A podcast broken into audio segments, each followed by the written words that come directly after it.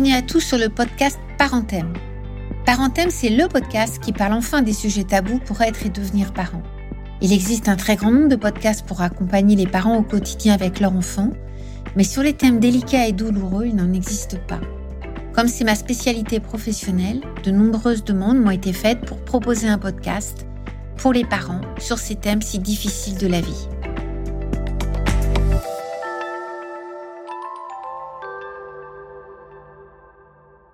Accompagner un enfant endeuillé est quelque chose d'extrêmement éprouvant. Pour les proches, en premier lieu, parce qu'eux-mêmes sont souvent endeuillés et particulièrement marqués par leur propre chagrin, leur propre douleur. Mais je pense aussi aux professionnels qui s'occupent des enfants, des adolescents, ceux qui travaillent dans les crèches, les assistantes familiales, les enseignants, en maternelle, en primaire, au collège, au lycée, tous ces moments de la vie d'un enfant, où les choses qui sont liées aux épreuves de la vie peuvent venir se réactiver de façon assez violente et assez brutale. Accompagner un enfant qui a perdu un proche est difficile et douloureux parce que ça nous réactive pour nous-mêmes nos propres deuils, ça nous rappelle notre qualité de mortel et beaucoup de choses qui peuvent être particulièrement difficiles à supporter, surtout dans le contexte actuel qui est quand même loin d'être rassurant et loin d'être particulièrement protecteur. Au sein des familles, une question qui revient souvent est celle qui concerne la trace de celui qui est mort. Les photos, les vêtements, les affaires, des jouets par exemple s'il s'agit d'un enfant ou des affaires d'un parent, qu'est-ce qu'on en fait ? Est-ce qu'il faut tout supprimer ? Est-ce qu'il faut tout enlever ? Est-ce qu'il faut déménager ? Est-ce qu'il faut tout conserver, quitte à transformer certaines pièces en véritables lieux de mémoire ?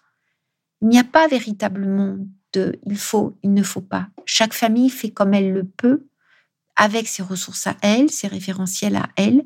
Ce qui est important, c'est que les décisions prises puissent correspondre au mieux de chacun. Et dans une famille, lorsqu'on est nombreux, ce qui peut correspondre à l'un ne va pas forcément correspondre à l'autre. Alors, il y a tout de même quelques repères. Ce que l'on sait, c'est que pour un enfant, surtout quand il est petit, avoir des traces mémorielles, des traces pour sa mémoire, c'est extrêmement important. Les photos et pouvoir les regarder, non pas comme quelque chose qui serait sacralisé, qui serait quelque chose d'extrêmement extérieur, mais au contraire, comme quelque chose qui rappelle que cette personne a vécu, qu'elle fait partie de la famille, qu'elle est bien présente, que l'on peut en parler, qu'il n'y a pas de tabou autour d'elle. Ça, c'est quelque chose d'extrêmement important. Les enfants ont souvent besoin de conserver des affaires de leurs proches. Même lorsqu'il s'agit de bébés endeuillés ou de jeunes enfants, il est important de pouvoir garder quelque part, alors dans des cartons, dans des malles, en tout cas dans des endroits qui seront préservés de tout dommage, des affaires ayant appartenu à leurs parents, à leurs frères, à leurs sœurs, pour qu'en grandissant, ils puissent s'y référer et après décider de ce qu'ils en feront.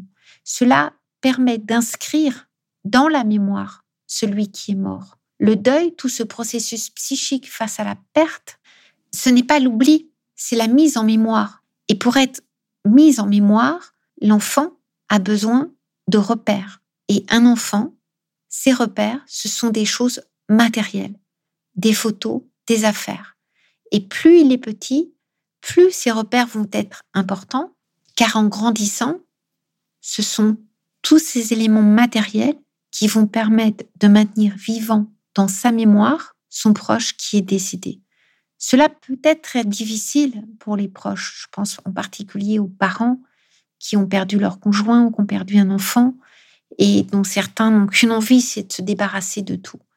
Mais si c'est si difficile de conserver des affaires, essayez de penser à mettre de côté, peut-être chez des grands-parents, peut-être chez un oncle, une tante, les affaires qui ont appartenu aux parents qui est décédé ou à la fratrie. Car en grandissant, l'enfant, à un moment donné, aura besoin de les avoir. Et là, il lui appartiendra d'en faire ce qu'il souhaite en faire. Ça sera une façon pour lui de ne pas être passif par rapport à la mort de son proche, mais d'être en situation d'agir quelque chose qui lui appartient. Cela participe à ce processus de deuil si difficile, si douloureux pour les enfants et pour leurs proches. Une autre chose importante dont témoignent les enfants endeuillés, c'est le rapport aux autres, le rapport au social, et cette grande difficulté de se sentir différent. Cette différence, bien souvent, ils n'en veulent pas, eh bien souvent ils n'en parlent pas, en particulier en milieu scolaire. Alors les enfants très jeunes vont se construire des parents imaginaires, une fratrie imaginaire, ce qui peut être très inquiétant pour l'entourage.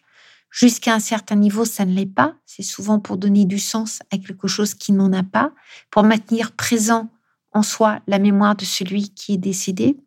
Mais on a aussi des enfants qui, de façon très consciente, vont expliquer à leurs camarades que leur frère est parti faire des études, que leur père est parti à l'étranger, tout simplement parce qu'ils ne veulent pas dire qu'ils sont orphelins, tout simplement parce qu'ils ne veulent pas paraître différents des autres.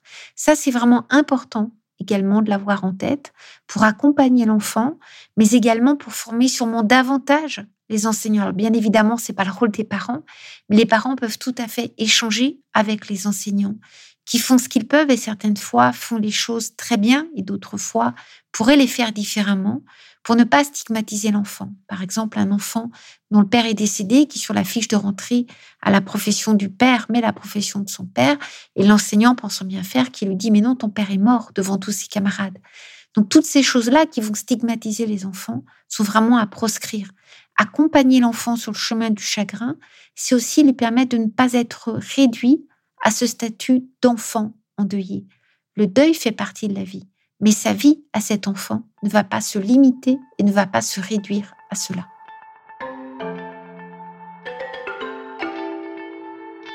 Parenthème, un podcast conçu par vous et pour vous. À tout bientôt.